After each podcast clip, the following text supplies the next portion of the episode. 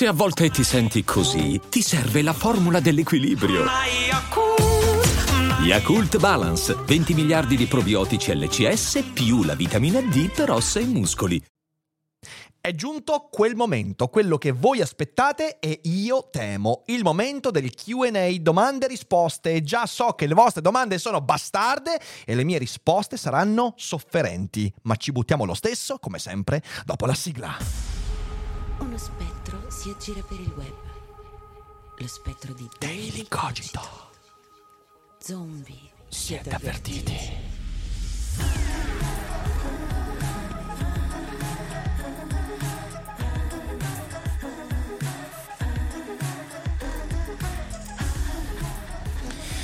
Ed eccoci qua, e sapete, io sono sempre molto contento quando mi fate le vostre domande, perché in questa community le domande che mi fate sono veramente approfondite, circostanziate, difficili. Durante lo stand-up Cogito, il momento veramente tremante per la mia anima era quando alla fine del monologo voi facevate le vostre domande, perché ho ricevuto domande, mamma mia, incredibili, anche molto personali, a volte commoventi, estremamente pregne di dubbio e anche di belle cose. Quindi io mi avvicino alle domande vostre chiedendomi se sarò mai all'altezza. Ci proviamo. E ho messo le domande su Telegram, più quelle di YouTube. Come sempre facciamo un po' di fiumana di domande e cerchiamo di arrivare alla fine sopravvivendo. Prima di fare questo, però, vorrei ringraziare lo sponsor della puntata di oggi, ovvero NordVPN. Ma quanto si sta bene su internet, magari ascoltando comodamente l'ultimo Daily Cogito sul divano? E quando si sta bene, pensare alla sicurezza è una cosa molto difficile, ed è per questo che qui su Daily Cogito noi collaboriamo con NordVPN per ricordarvi, anche quando siamo comodi, quanto sia importante proteggere la propria connessione internet. NordVPN è azienda leader nel settore delle VPN, una sorta di tunnel crittografato che nasconde i tuoi dati in entrata e in uscita quando navighi su internet, tanto usando il wifi di casa tua quanto la connessione dell'università. Un modo perfetto per tenere lontani i malintenzionati che, sapendo quanto sono preziosi i tuoi dati, vorrebbero accaparrarseli.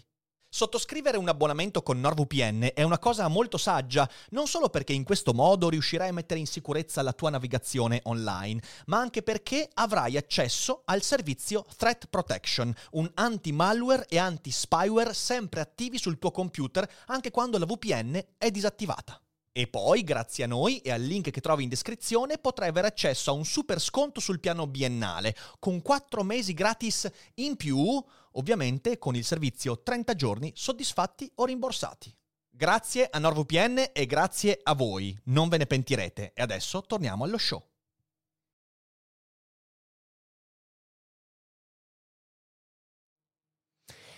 E rieccoci qua, grazie a NordVPN e sotto i link come sempre, e grazie a tutti gli abbonamenti vostri, perché abbiamo superato la soglia dei 1600 abbonamenti attivi su YouTube, arrivando a un traguardo che pensavamo di raggiungere molto più in là nella stagione, e invece siamo già qua, quindi grazie veramente per il supporto.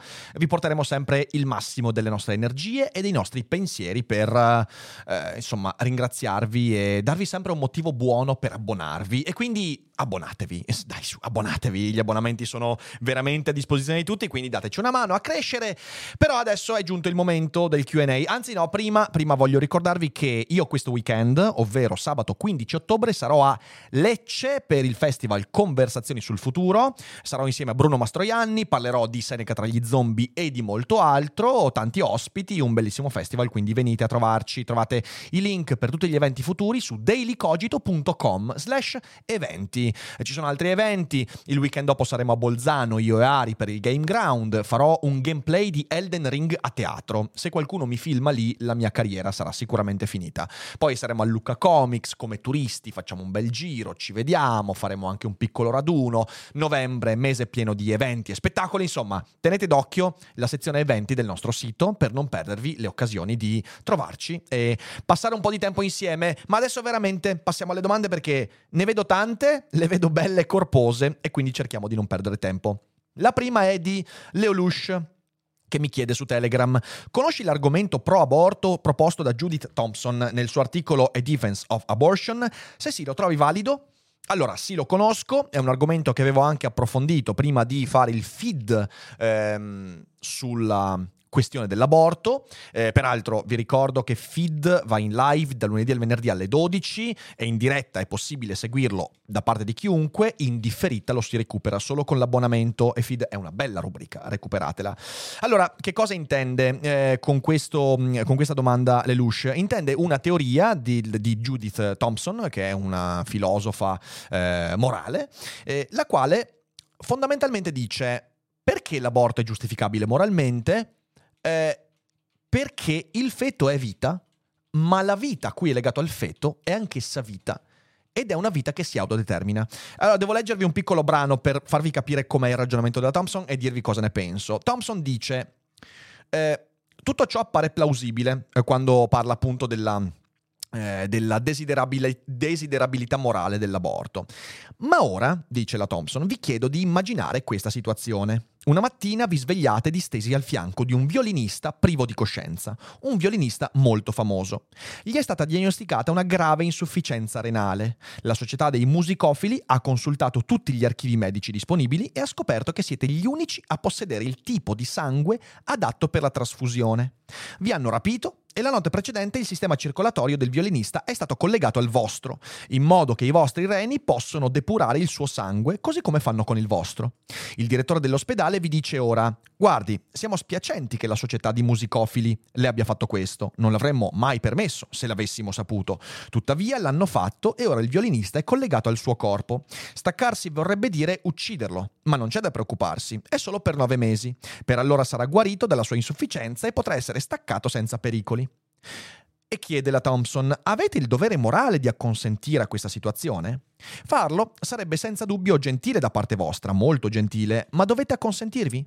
Che dire se non si trattasse di 9 mesi, ma di 9 anni, o di un periodo ancora più lungo? E se il direttore dell'ospedale dicesse: è stato sfortunato, ma ora deve rimanere a letto con il violinista collegato al suo corpo per il resto dei suoi giorni. Ricordi che ogni persona ha diritto alla vita e i violinisti sono persone. Certo, lei ha il diritto di decidere cosa avverrà del suo corpo o al suo interno, ma il diritto alla vita di una persona prevale sul suo diritto a decidere cosa avverrà del suo corpo o al suo interno. Immagino che considerereste, continua la filosofa, queste parole come un affronto, e ciò suggerisce che effettivamente c'è qualcosa di sbagliato in quell'argomento così apparentemente plausibile che ho menzionato poco fa. L'argomento è quello secondo cui, appunto, il diritto alla vita prevalica il diritto all'autodeterminazione, fondamentalmente. La cosa interessante dell'argomento della Thomson è che, e io sono molto concorde su quello, considera il feto vita. Io l'ho detto questo nel feed. L'argomento secondo cui il feto diventa vita a 3 mesi, a 4 mesi, a 2 mesi, è un argomento fallace. Perché? Perché in realtà tu stai esponendoti a tutti gli attacchi dei pro-life che ti dicono: no, è vita da quando c'è il cumulo di cellule iniziale. E io l'ho detto nel feed. La vita nasce quando il codice genetico è formato, perché tu sei la manifestazione fenotipica di un codice genetico, e l'aborto, così come l'omicidio, significa eliminare un codice genetico, che è la cosa veramente unica che ci contraddistingue. Quindi la Thomson parte da un presupposto che io con cui io sono concorde, ovvero il feto è vita, e cerca di sviluppare un ragionamento pro-abortion che rispetti quel presupposto. E il ragionamento l'avete sentito: avere un feto che è vivo significa essere collegati a un'entità non autosufficiente come quella del violinista e in qualche modo essere costretta in questo caso, a nutrire e sostenere questo feto, questa entità non autosufficiente per i 9 mesi. E se noi sostituissimo il feto con il violinista, l'argomento diventerebbe non plausibile, non sostenibile. Qual è la fallacia, secondo me, dell'argomento della Thomson? È che un feto non ha un violinista e una madre non viene rapita per tenere il feto, a meno che il feto non sia, per esempio, il frutto di una violenza, di una costrizione. Allora lì però è una percentuale bassa dei casi rispetto a quelli in cui una donna si trova in una gravidanza. Il problema della Thomson è che, dal mio punto di vista, fraintende il termine autodeterminazione, perché per quanto sia vero che la donna deve potersi autodeterminare nel momento della gestazione, quindi quando decide di abortire, la donna sta autodeterminandosi anche quando decide di avere un figlio, di avere un rapporto non protetto, di esporsi al rischio di una gravidanza, che per una donna che non vuole fare figli è un rischio. Quindi è un argomento che secondo me è molto fallace. Poi bisognerebbe fare tanti distinguo, ma la puntata non è su quello. Posso soltanto dire che io mi trovo concorde con le premesse, non con lo sviluppo, e mi trovo concorde con la conclusione. Cioè io sono d'accordo che il feto è vita, le premesse, sono d'accordo con il fatto che la conclusione è l'autodeterminazione della vita della donna è più importante della vita del feto in quella circostanza. Non sono d'accordo con il legame logico delle cose. L'esempio del violinista per me è fallace. Questo ci ricorda quanto in realtà per avere un ragionamento adeguato non basti avere premesse giuste, conclusioni giuste, ma serva anche un ragionamento che riesca a legare queste due cose. Per maggiori informazioni, Logonauti. Ma passiamo alla prossima domanda. Grazie mille per l'ottimo spunto comunque. Fiorellino chiede: di recente ho visto un video di obiezione rispetto agli antinatalisti, ovvero quelli che credono che facendo nascere qualcuno lo esponi ai dolori della vita senza il suo consenso, facendogli un torto. Volevo sentire la tua opinione su questa posizione. Oh, siamo già partiti con delle domande proprio leggerissime. Allora, l'antinatalismo. L'antinatalismo ha diverse forme. L'antinatalismo è quello che io posso anche condividere, visto che sapete io non voglio figli, io e Ari non vogliamo figli, almeno nella prospettiva attuale della nostra vita, non desideriamo procreare. E l'antinatalismo può essere il fatto di dire ok, desidero non avere figli per vari motivi. Per esempio il fatto, come dice Benatar, mettere al mondo figli significa esporli statisticamente più facilmente a sofferenza che non a gioie.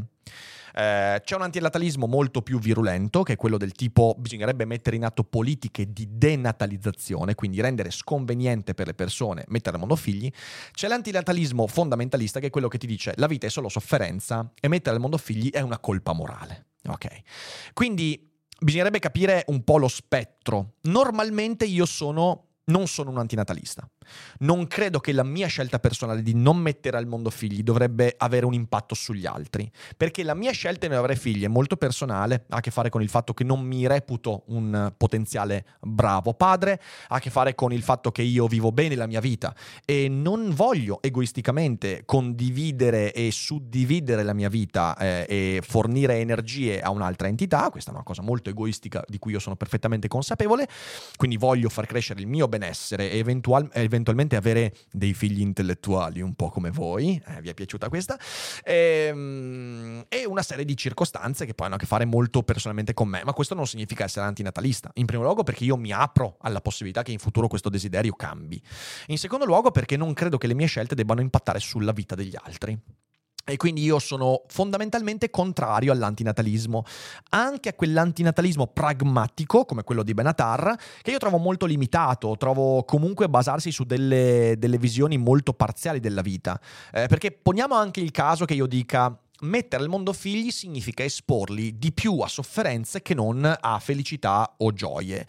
Mettiamo anche il caso che sia effettivamente così, ciò dovrebbe rendere indesiderabile vivere, cioè le sofferenze sono ciò che rende indesiderabile la vita? No, secondo me a rendere indesiderabile vivere è la vita vuota, è la vita senza valori, è la vita senza comprendere che cos'è la vita, e comprendere cos'è la vita filosoficamente significa anche guardare in faccia le sofferenze. Sono le sofferenze a rendere indesiderabile la vita.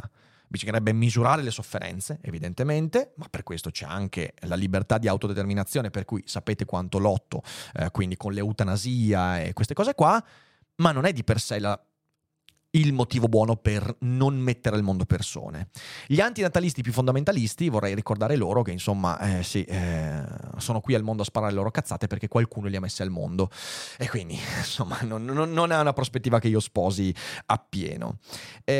Faccio un'altra domanda e poi leggiamo un paio di quelle su YouTube. Umberto dice: hai citato spesso Viktor Frankl, ma non credo di averti mai sentito parlare di Primo Levi. Di recente ho riletto La Tregua e mi ha molto colpito la sua riflessione sulla cosiddetta zona grigia. della morale, soprattutto con la guerra in corso e così tanti utili idioti che si vedono in giro. La democrazia mi sembra l'unico antidoto, ma mi rendo anche conto che in Russia non sia una strada percorribile. Tu vedi altre soluzioni? Se dovessi guardare avanti per guardare indietro, come potrebbe la Russia uscire dalla situazione attuale in una maniera migliore? Allora, ci sono tante domande in questa domanda. Partiamo dal fatto che io, è vero, non ho parlato spesso di Primo Levi, ma ho parlato a volte dei Sommersi e i Salvati, che per me è un libro straordinario, un libro crudo. Il testamento spirituale di Primo Levi, secondo me è il suo libro più significativo, per quanto anche La Tregua sia molto, molto importante da leggere, però I Sommersi e i Salvati per me è un libro da bussola morale vera, il classico libro che mi ha insegnato che allo specchio devi sempre accorgerti di dove sta Hitler, devi guardare dentro di te le parti di quella zona grigia che rischiano sempre di trasformarsi in qualcosa di terribile. Your brain needs support, and new Ollie Brainy Chews are a delightful way to take care of your cognitive health. Made with scientifically backed ingredients like Thai ginger, L-theanine, and caffeine, Brainy Chews support healthy brain function and help you find your focus, stay chill, or get energized. Be kind to your mind and get these nootropic chews at Ollie.com. That's OLLY.com. These statements have not been evaluated by the Food and Drug Administration. This product is not intended to diagnose, treat, cure, or prevent any disease. Leggetelo, è un libro straordinario. Il legame fra Primo Levi e Viktor Frankl c'è, però solo in parte. Secondo me sono due pensatori comunque molto diversi. Primo Levi ha sempre e comunque un sottofondo di pessimismo nei confronti dell'essere umano, che si legge molto bene nei Sommersi e Salvati. Frankl invece è un inguaribile ottimista che dai Lager ha tratto una visione molto edificante dell'essere umano, che sembra una contraddizione, ma è veramente così. Sono due autori che possono essere letti insieme per avere due visioni, direi complementari, sul problema del male nell'umanità. In futuro voglio parlare un po' di più di Primo Levi. Potrebbe essere interessante anche farci una bella monografica su di lui, quindi grazie per lo spunto. E adesso sentiamo qualche domanda dalla chat, Fede. Vai. Allora, partiamo un po' in ordine cronologico. C'è Francesco che ti chiede: ci parlerai mai del tuo percorso teatrale, di come è iniziato, dei tuoi autori preferiti, eccetera, eccetera, eccetera. Allora, sì, un giorno vi parlo del percorso teatrale, che non è, cioè nel senso, non è niente di straordinario, però qualche punto interessante l'ho svolto, quindi sì, un giorno ci faccio un bel Daily Cogito a riguardo. Per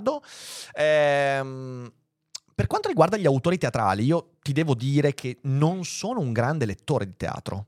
Cioè, ho letto qualcosa, ho letto Brecht, ho letto, Antonin Artaud, Shakespeare ovviamente, però io, nel senso, ho visto una volta un'opera di Shakespeare a teatro, quindi per me Shakespeare è molto più vicino alla poesia che non al teatro, nella mia visione delle cose. Ho letto svariati autori, però non sono un grande fruitore di teatro. Ecco, questo è importante saperlo. Però un giorno vi racconto il mio percorso, perché potrebbe essere interessante. C'è una domanda tosta di Massimiliano. Ma perché quelle fino adesso state così leggerine? Questa è speciale. C'è Massimiliano che dice: ho 34 anni e da 20 faccio il cuoco. Da 3 anni ho aperto il mio ristorante, che sta fallendo perché non riesco a sostenere i costi. Come si supera il fallimento dei propri sogni? Un abbraccio. È tosto questo. Effettivamente. Allora, mi sento di proporti un ragionamento che ho fatto anche... come si chiama? Massimiliano. Ma Massimiliano... ce l'ha già scritto, credo. Ce l'ha già scritta durante quella live. Io, Massimiliano, ti ho già risposto su FID quella volta, sì, no? Su FID, però. Su FID. Vabbè, allora, diamoti la risposta anche qua. Il fallimento dei propri sogni è una cosa molto difficile da digerire, forse anzi direi indigeribile. Io faccio l'esempio mio. Se io dovessi veder fallire la mia attività qui e dovessi un giorno tornare a fare un lavoro più tradizionale, che almeno un lavoro che non è in linea con il tipo di persona che voglio essere, forse non riuscirei mai a digerirla questa cosa. Significa che non riuscirei più a riprendermi? No, significa che rimarrebbe sempre nel mio animo quella macchia, ok? Quindi non credo che si possa superare una cosa del genere. E più grande è il sogno, più si è faticato per raggiungerlo, più le condizioni esterne che ti impediscono di perseguirlo diventano difficili da accettare. Quindi partiamo da questo presupposto e ti mando un abbraccio, perché so quanto può essere complicato questo. Io ho visto persone a cui è crollato il sogno per vari motivi. sono persone che poi si sono riprese, ok? Quindi c'è comunque luce in fondo al tunnel, però mi rendo conto quanto sia difficile. Ora tu hai un ristorante, tu hai avviato questa attività, credo che la tua difficoltà, anche sulla base di quella volta in cui me ne hai già parlato su FID, sia legata alla situazione attuale dei costi, quindi bollette, costo del lavoro, aumento dell'energia e via dicendo. E quindi l'unica cosa che posso dirti è cos'è che ti ha permesso di arrivare ad avere questo sogno. E quello che ci permette oggi di nutrire dei sogni di questo tipo è il tipo di mondo in cui viviamo. Cosa voglio dire con questo? Voglio dire che 80 anni fa poter avere un ristorante, oppure per me poter vivere di letteratura, filosofia e libri, poter fare della nostra passione il mestiere, era molto più impossibile, molto più irraggiungibile rispetto ad oggi. Perché? Perché il nostro mondo occidentale negli ultimi 70 anni si è aperto, la società aperta di Popper, e ha dato a molte più persone rispetto al passato la possibilità di perseguire i propri sogni. Ora, ad essere minacciato non è il tuo sogno, cioè certo, ma non è soltanto la tua attività a venir minacciata. A venir minacciate sono le condizioni che ci permettono di avere dei sogni. Questa cosa l'ho ribadita tante volte, perché spesso dico che l'attacco di Putin non è un attacco all'Ucraina. L'attacco di Putin è un attacco a uno stile di vita e a una mentalità che stanno alla base della nostra possibilità di avere dei sogni.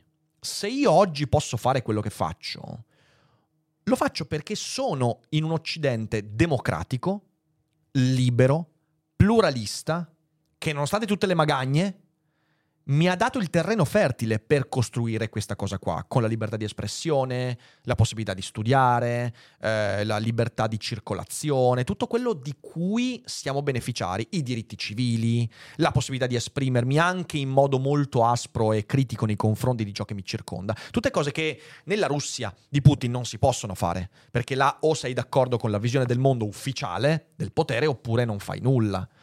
In altre situazioni, come quella russa, tu non potresti avere un ristorante se non sei concorde con un certo tipo di visione del mondo, perché poi è questo, l'alternativa è questa.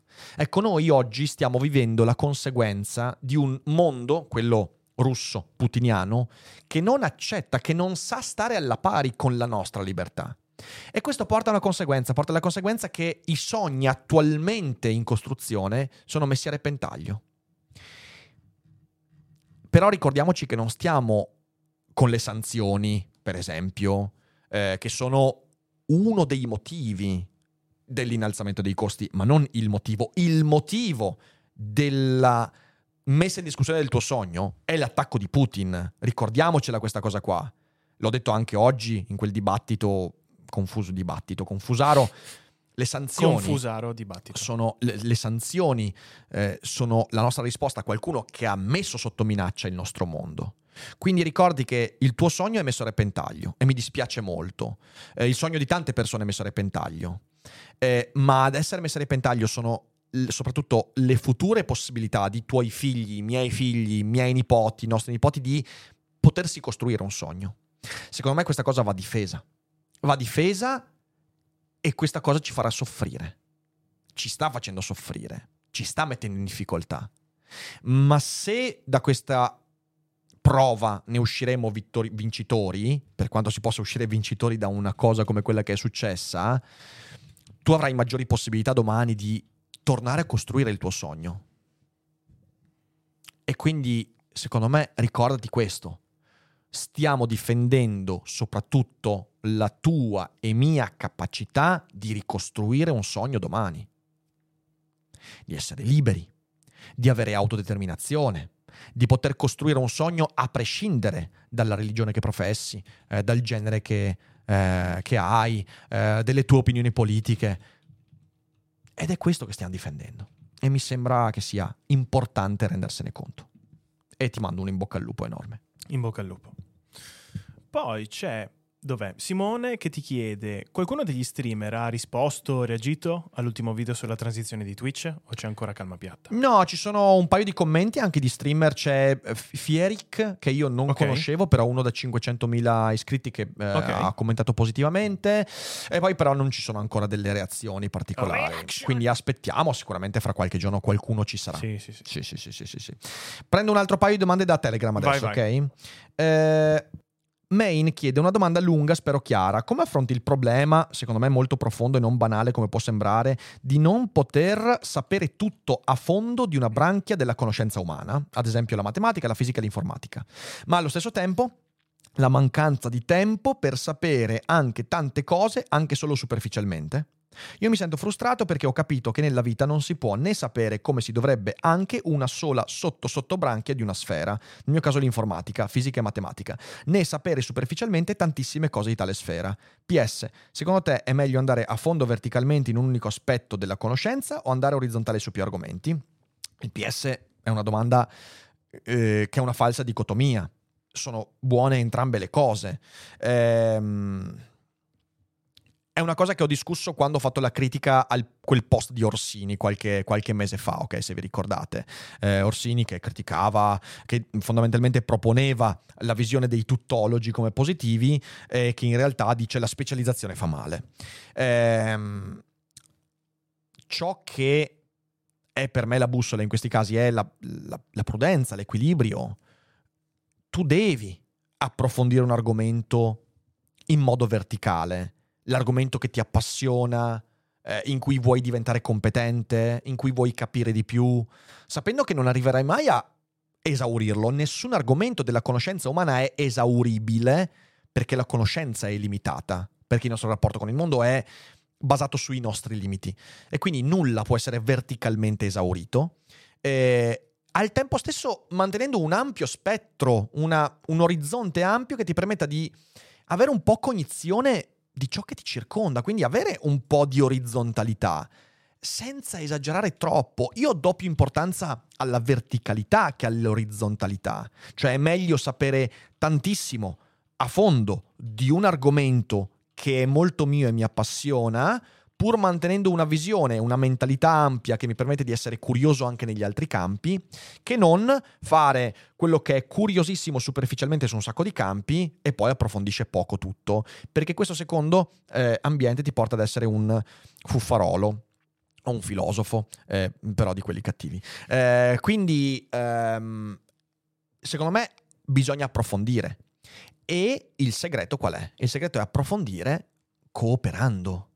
Cioè, la conoscenza, quella vera, si ha attraverso delle individualità che capiscono tantissimo e a fondo di un argomento e dedicano tantissimo della loro vita a quell'argomento, e poi sanno legare, cooperando con altri che approfondiscono a loro volta, la propria conoscenza, creando un sapere collettivo che permette poi a me di approfondire superficialmente tantissime cose. Questo è il meccanismo della conoscenza. Però secondo me si parte dicendo: io questa roba qua la voglio scavare a fondo. Non si parte dicendo voglio sapere più o meno tutto. Sapere più o meno tutto è la strada sbagliata. Sapere molto bene una cosa, poi cooperando con gli altri e restando curiosi, e quindi sapendo che per quanto approfondirai non saprai mai abbastanza né di quello che approfondisci né di tutto quello che sta lì fuori, quello è l'atteggiamento giusto. Ed è un po' il so di non sapere socratico. Socrate ne sapeva a pacchi di cose, ma restava curioso. E quindi sapeva di poter cooperare e approfondire con altri esseri umani in tanti campi della conoscenza. Questo secondo me è l'atteggiamento corretto, se si può parlare di atteggiamento corretto. Tomu chiede: in base alla tua esperienza, in base a ciò che trasmette la filosofia, che cos'è il carisma, che cos'è il magnetismo personale e come svilupparli? Osti. Allora, che cos'è il carisma? Il carisma secondo me ha molto a che fare, poi non so definirtelo. Il carisma è quella cosa che avviene quando qualcuno entra in una stanza e tutti se ne accorgono. Almeno è la cosa che ho sentito io quando ho incontrato persone che ho definito carismatiche, persone che cambiano l'atmosfera in una stanza. Com'è che avviene questa roba qua? Sono tanti gli aspetti che formano il carisma o quello che chiami magnetismo. Prima di tutto, secondo me, la cosiddetta self-confidence, cioè il fatto di essere consapevoli di dove stai e come stai. È quell'autostima di cui spesso io parlo, cioè il sapere che io sono qua, il rendermi conto del fatto che io sono qua e sono questa cosa qua e amo essere me stesso. Secondo me questo è il presupposto di ciò che poi viene chiamato carisma, perché non c'è nessuno che sia incerto di sé, traballante, insicuro della propria esistenza, mi verrebbe da dire, che riesca a trasmettere quella sensazione. Se tu guardi, tutti quelli che trasmettono quella sensazione sono sicuri, ma non sicuri nel senso dogmatici, no, sicuri, io sono qua. Ed è una cosa che ho cercato di adottare anch'io nella mia vita. Non metto in discussione il fatto di essere quello che sono, che non significa io conosco me stesso, significa io sono questa cosa qua, lo accetto e sono incarnato in me, ok? Questa è l'autostima. Per me questa è la parte fondamentale. Dopodiché ci sono tantissimi aspetti che si legano. Questa autostima ti porta, per esempio, a usare lo sguardo in un certo modo. Le persone carismatiche guardano ciò verso cui la propria attenzione è indirizzata. Le persone carismatiche non vagano con lo sguardo. Persone ti guardano negli occhi quando parlano. Usano la voce in un modo consapevole. Usano la voce per trasmettere le proprie intenzioni. Quindi sono questi due aspetti, da un lato l'autostima, dall'altra la consapevolezza delle intenzioni, che è un argomento che voglio trattare a fondo in alcuni dei prossimi Daily Cogito. Che cos'è un'intenzione? Com'è che si giostra l'intenzione? Com'è che non si scappa dalle proprie intenzioni, quindi affidandosi alla casualità? Secondo me questo ha a che fare con quel magnetismo. Poi di nuovo ci sono tanti aspetti, Per esempio l'uso del corpo. Una persona carismatica sa come usare il suo corpo, sa come usare le mani, sa qual è lo spazio occupato da se stesso. Tutta una serie di cose che poi impari, sono complicati, ci metti molto tempo per imparare.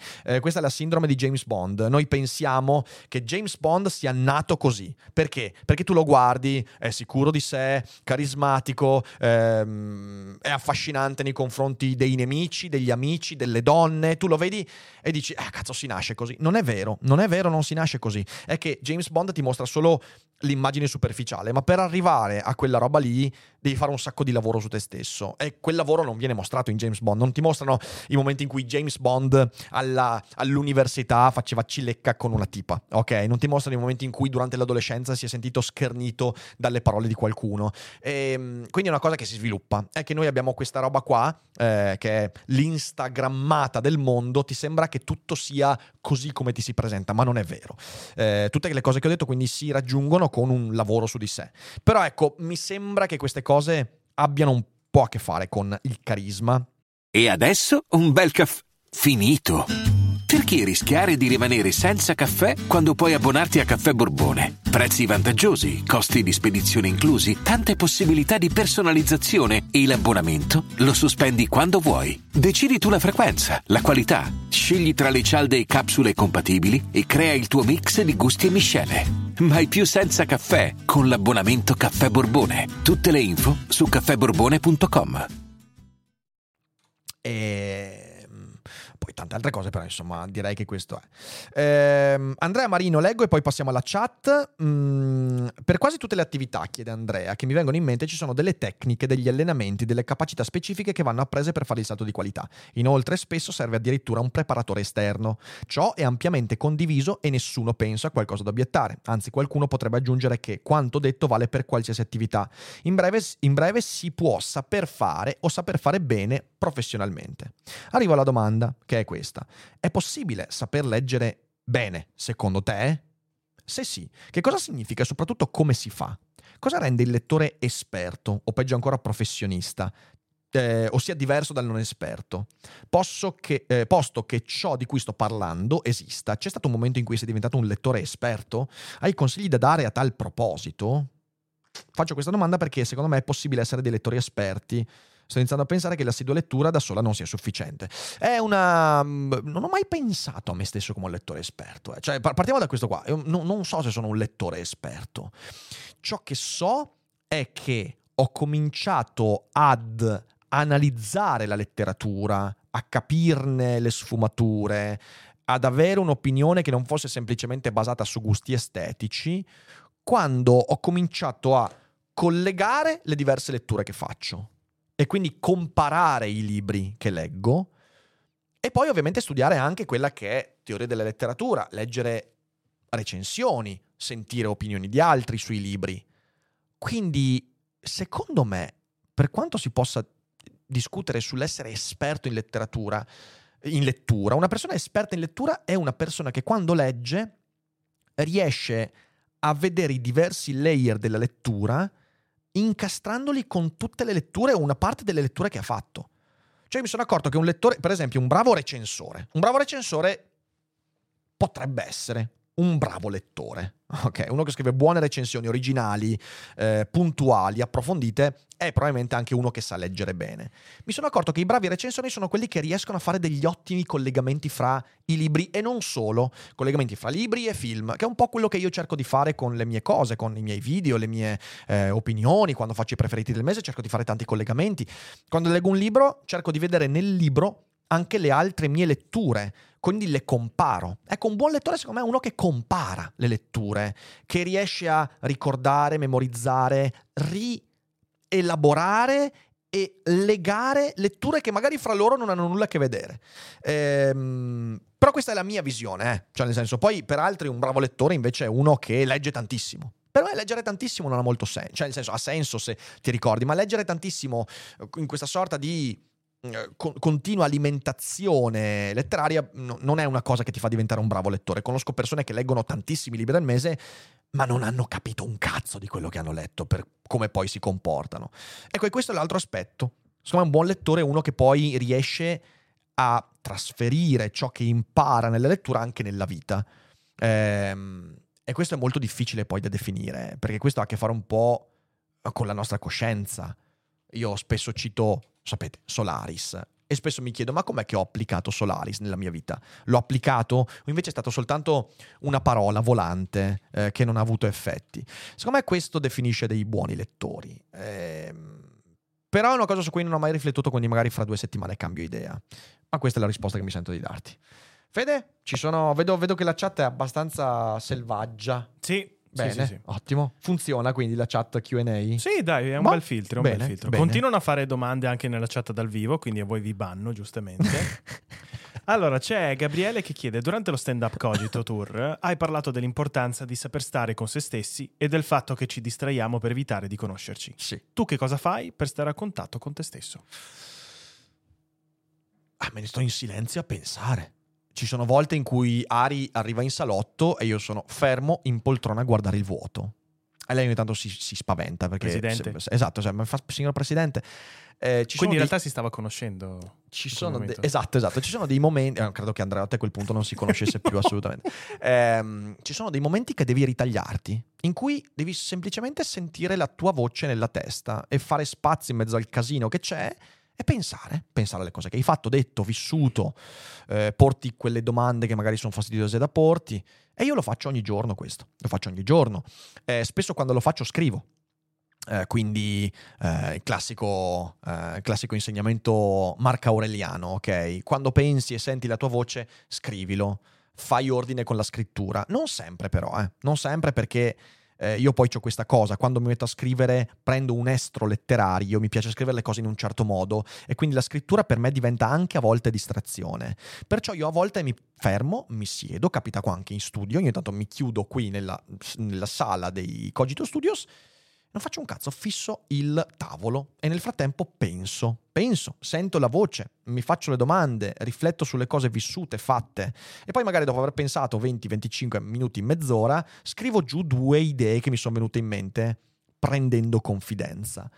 Quindi è semplicemente questa, è la cosa più semplice del mondo, però è difficile perché mentre lo facciamo, soprattutto all'inizio, ci sentiamo dei coglioni. Perché prendiamo confidenza con noi stessi, però ci mettiamo un po' di tempo. Ecco, se tu riesci a resistere a quel sentirti un coglione quando lo fai, potresti scoprire nella tua testa delle voci che non pensavi possibili. A me è successo. Ed è fondamentale ritagliarsi quei momenti lì. Poi c'è ISLR che ti chiede: qual è il modo migliore per imparare ad autogestirsi? Per rompere il ciclo, anzi il circolo delle abitudini che impedisce ad evolversi e che porta tipo ad un immobilismo e a tanta infelicità? Imparare ad autogestirsi. È una domanda assolutamente impossibile a cui rispondere, perché tutto veramente dipende dal tipo di persona che sei. Per me autogestirmi ha significato incanalare l'eccessiva esuberanza che mi contraddistingueva quando ero giovincello. Per un'altra persona autogestirsi significa, che ne so, dare ordine alle attività quotidiane. Per un'altra persona autogestirsi significa lavorare sul modo con cui si relaziona agli altri. Perché autogestirsi significa prima di tutto individuare quali sono i tuoi problemi, i tuoi limiti. E fortunatamente o sfortunatamente tutti ce li abbiamo diversi. Quindi veramente una domanda a cui non riesco a rispondere. L'unica cosa che mi sento di dire è sii prudente nella tua autovalutazione. Cioè, quando pensi di aver capito qualcosa di te, sperimentala quella cosa.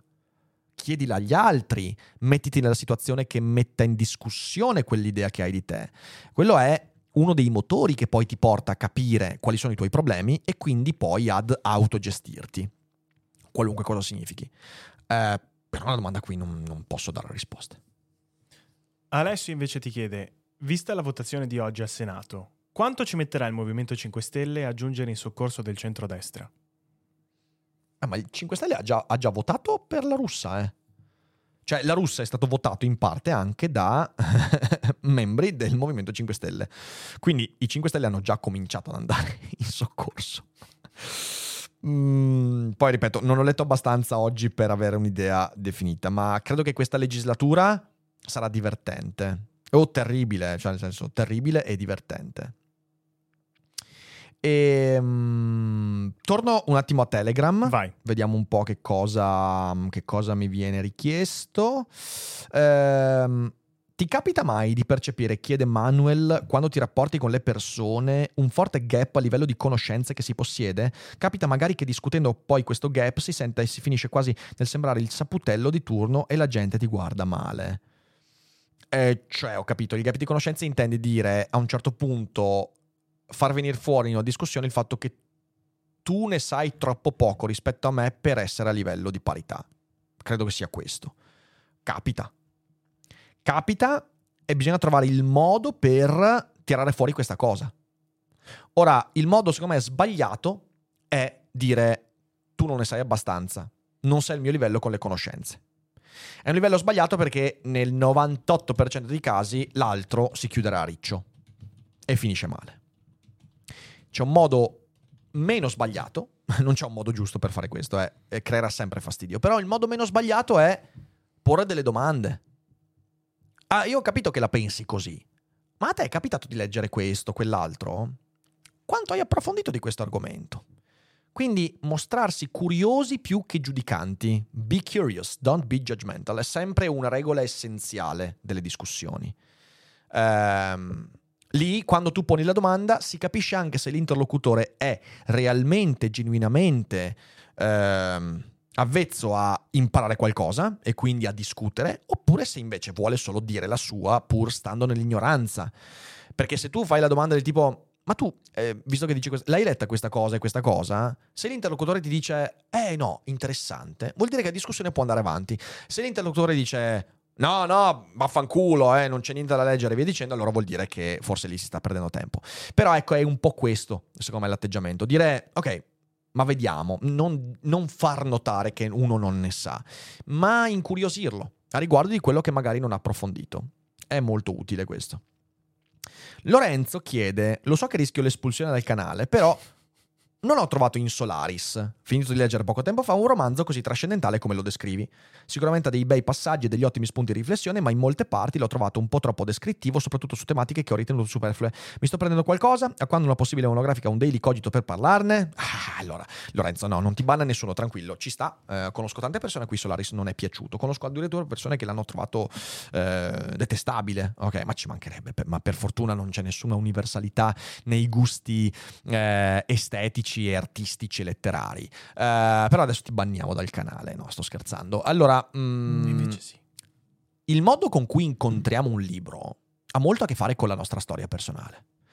Io mi rendo conto che quando ripeto, Solaris è solo uno degli esempi, ma quando ripeto il fatto che per me Solaris è un libro che mi ha veramente cambiato la vita, questa cosa dipende molto dal momento della mia vita in cui ho letto Solaris, ed era un momento molto delicato della mia vita, era un momento di grande cambiamento, un momento di incertezze veramente, veramente devastanti, e Solaris è stato l'occasione per farmi porre domande che altrimenti non mi sarei posto. È quasi un caso che sia stato Solaris. Poteva essere, ma che cazzo ne so, Il Maestro e Margherita, poteva essere non 50 sfumature di grigio, ma poteva essere Bukowski, potevano essere tante cose. Mi è capitato Solaris. Io quando racconto Solaris lo racconto con una grande passione, perché è un libro a cui sono legatissimo, che ho letto tante volte. Però questo dipende dalla mia storia. Il punto non è tanto che sia importante che ti piaccia Solaris. Il punto è: trova il tuo Solaris, trova la tua storia che ti impone di cambiare radicalmente lo sguardo sulla tua vita, e trovala sapendo che quel libro o quel film, o quel, più probabile sia un libro, ma anche quella storia, quella narrazione sarà così per te. Prenderà quel significato perché si incastrerà nella tua esistenza in un modo che è assolutamente unico rispetto a quello di tanti altri.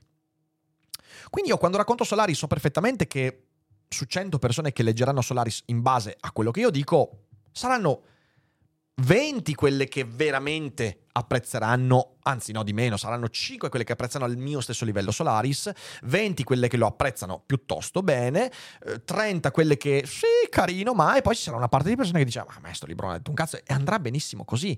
Il punto, quando io parlo di libri, non voglio convincerti che quel libro ti cambierà la vita, voglio convincerti che ascoltare storie ti potrebbe mutare la prospettiva sulla vita. Quindi, al netto di Solaris o meno, usa ciò che hai letto anche di Solaris.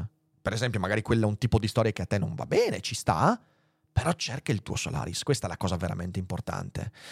Poi, l'ultimo suggerimento, magari se rileggi Solaris fra 5-10 anni, ti cambia la prospettiva. A me è successo con tantissimi libri, in positivo e in negativo. Adesso voglio rileggermi, l'ho citato, Il Maestro e Margherita, perché l'ho letto molto tempo fa ed è un romanzo che non ho mai detto nulla.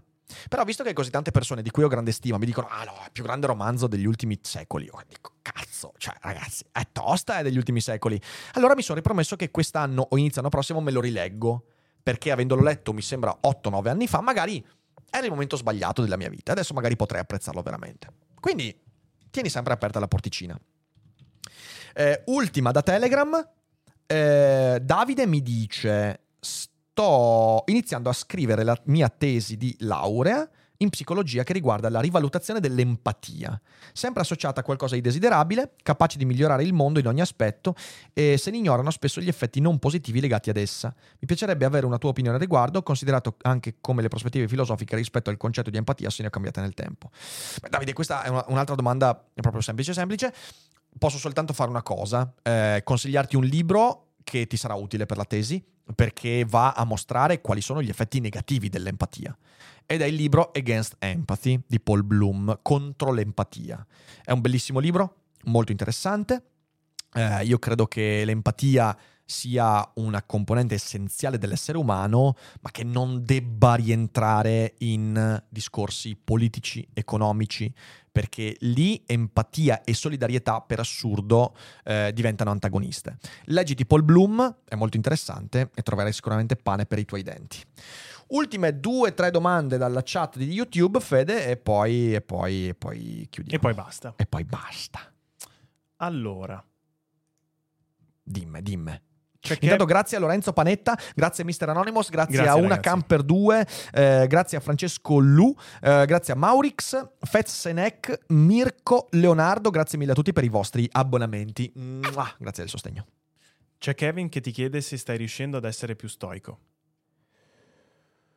E rispetto a cosa? Io sono una persona molto stoica. Potrei fare tanti esempi anche molto personali che fanno capire come sono molto stoico, però non entrerò in cose molto personali. Mi ritengo una persona estremamente stoica. Stoico non significa non emotivo, sono una persona emotiva, sono una persona appassionata che mette l'emotività e la passione in alcuni ambiti ben precisi. però mi ritengo una persona che riesce ad applicare piuttosto bene lo stoicismo nella sua vita. Poi ci sono i momenti in cui, non so, qualcuno mi fa incazzare, perdo le staffe perché c'è qualcosa che mi fa incazzare, nessuno è perfetto, però nelle cose che contano sono una persona che applica molto bene lo stoicismo, quindi non mi pare di dover, cioè nel senso, c'è sempre da migliorare, però sono piuttosto contento su come lo applico nella mia vita. C'è ISLR, no, questo comunque hai già fatto un'altra domanda, quindi mi spiace, non posso leggertela. C'è Soul Astro... No, anzi no, facciamo questa di Pickup che dice: cosa ne pensi dell'aforisma famoso di Wilde che l'unico modo per superare una tentazione è cedervi? Che come tutti gli aforismi di Wilde non significa un cazzo, cioè nel senso, beh, allora io sono molto critico nel genere degli aforismi, perché gli aforismi spesso non dicono un cazzo. Ecco, per quanto io possa dire che gli aforismi di Oscar Wilde siano esteticamente molto belli, tipo questo qua è molto bello esteticamente, però sono belli solo esteticamente. Non vuol dire un cazzo questa cosa qua. Non è vero che cedere alle tentazioni è un modo per resistere. Cioè non ha nessun senso da nessun punto di vista. Quindi è un puro paradosso. È più simile alla costruzione di Escher. Avete preso Escher, quello dei gabbiani che diventano mattonelle, del labirinto di scale che sconfigge la gravità e via dicendo, dei paradossi visivi. Ecco, Oscar Wilde è come Escher nell'aforisma, ti crea dei paradossi molto belli che ti fanno vedere così, dici, oh ma che figata, però sono formali. Non prendete Oscar Wilde come guida morale perché vi fate male, perché vi crea solo confusione. Facciamo un'altra? Ultima. Okay.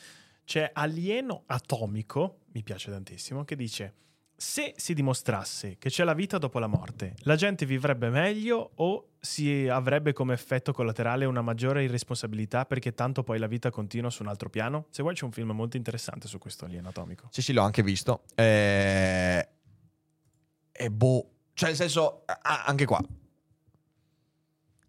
questa domanda non ha a che fare con la vita, con la vita dopo la morte, ha a che fare con l'antropologia. Cioè tu mi stai facendo la domanda: riesci a pensare a un modello di essere umano che risponde in modo univoco a una scoperta così dirompente? La risposta è no, non riesco a pensarlo. Se domani si scoprisse scientificamente l'esistenza della vita dopo la morte, non è che reagiremmo in un modo, reagiremmo in 100.000 modi di più, faremmo un sacco di cazzate, faremmo un sacco di cose intelligenti. Non c'è un'umanità che di fronte a un evento reagisce in modo univoco. Posso dirti come forse reagirei io? Cercherei di dimenticarmi il fatto.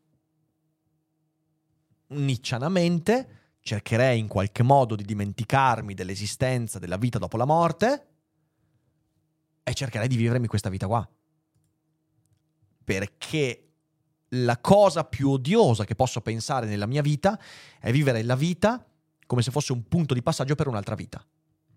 E anche se mi si dicesse: guarda che è scientificamente dimostrato che c'è la vita dopo la morte, ti direi: e sti cazzi? È anche scientificamente dimostrato che siamo derivanti dalle scimmie, ma non mi metto a colpire la testa del mio regista quando fa qualche cazzata durante Daily Cogito, perché certo sono una scimmia, ma poi c'ho anche la cultura che mi permette di dire: no, aspetta un attimo, non assecondare gli istinti. Cioè il fatto che ci sia qualcosa di provato scientificamente non significa che noi dobbiamo per forza seguirla. Quindi questo è come reagirei io, cercherei di dimenticarmi di una verità che non mi porterebbe a nulla di utile. Questo. Non so, tu. Ragazzi, sto cercando il nome del film perché non me lo ricordo più. Non era Afterlife, come si chiamava? Adesso ti dico. Hai presente di quello che sto parlando? Sì. Praticamente, vabbè, in questo film qua, a un certo punto, dopo che loro scoprono, grazie a questo esperimento, che in teoria c'è una vita dopo la morte, c'è stato un aumento dei suicidi grandissimo, dove c'è stato un mezzo disastro. Ma forse Hereafter, ma non vorrei sbagliarmi. Mi dispiace, ragazzi, purtroppo ho una pessima memoria. Dovrebbe essere la scoperta, eh. Sì? La scoperta dovrebbe essere, guarda. Può essere, se è questo. Però non c'era. No, non è Hereafter. No, Hereafter è un'altra cosa. No, è vecchio. Credo che sia Afterlife, ma mi sbaglio. No, forse. La scoperta. La scoperta? Eccolo qua, sì, con David Seagal. Okay. La scoperta è su Netflix. Ah, sì. Ora non so quale sia il titolo originale, perché forse la scoperta, titolo originale. The Discovery. No, è questo. The Discovery. Quindi sì, è un film. Cioè, non vi perdete nulla di straordinario, però è un film che si fa vedere, che mette qualche domanda. Sì. Niente di straordinario. No. E basta, e direi che ci siamo. Abbiamo risposto a tante domande, è stata veramente tosta, ma come è giusto che sia. E io vi ringrazio tantissimo. Adesso comunque tranquilli, stiamo ancora un 5, 6, 10 minuti in chat, in live insieme a voi, però chiudo la puntata per chi sta ascoltando in differita. Vi ricordo che potete recuperare anche le live integrali una volta terminate, se avete l'abbonamento qui su YouTube. E quindi, dannazione, abbonatevi, che ce lo meritiamo, perché siamo belli, siamo bravi e portiamo cose belle. Ci rivediamo domani alle 12 con FID e poi alle 18 con Daily Cogito, ovvero sto parlando delle trasmissioni di venerdì 14 ottobre. E grazie a tutti e buona serata. E sigla. E ciao. E mi ero dimenticato.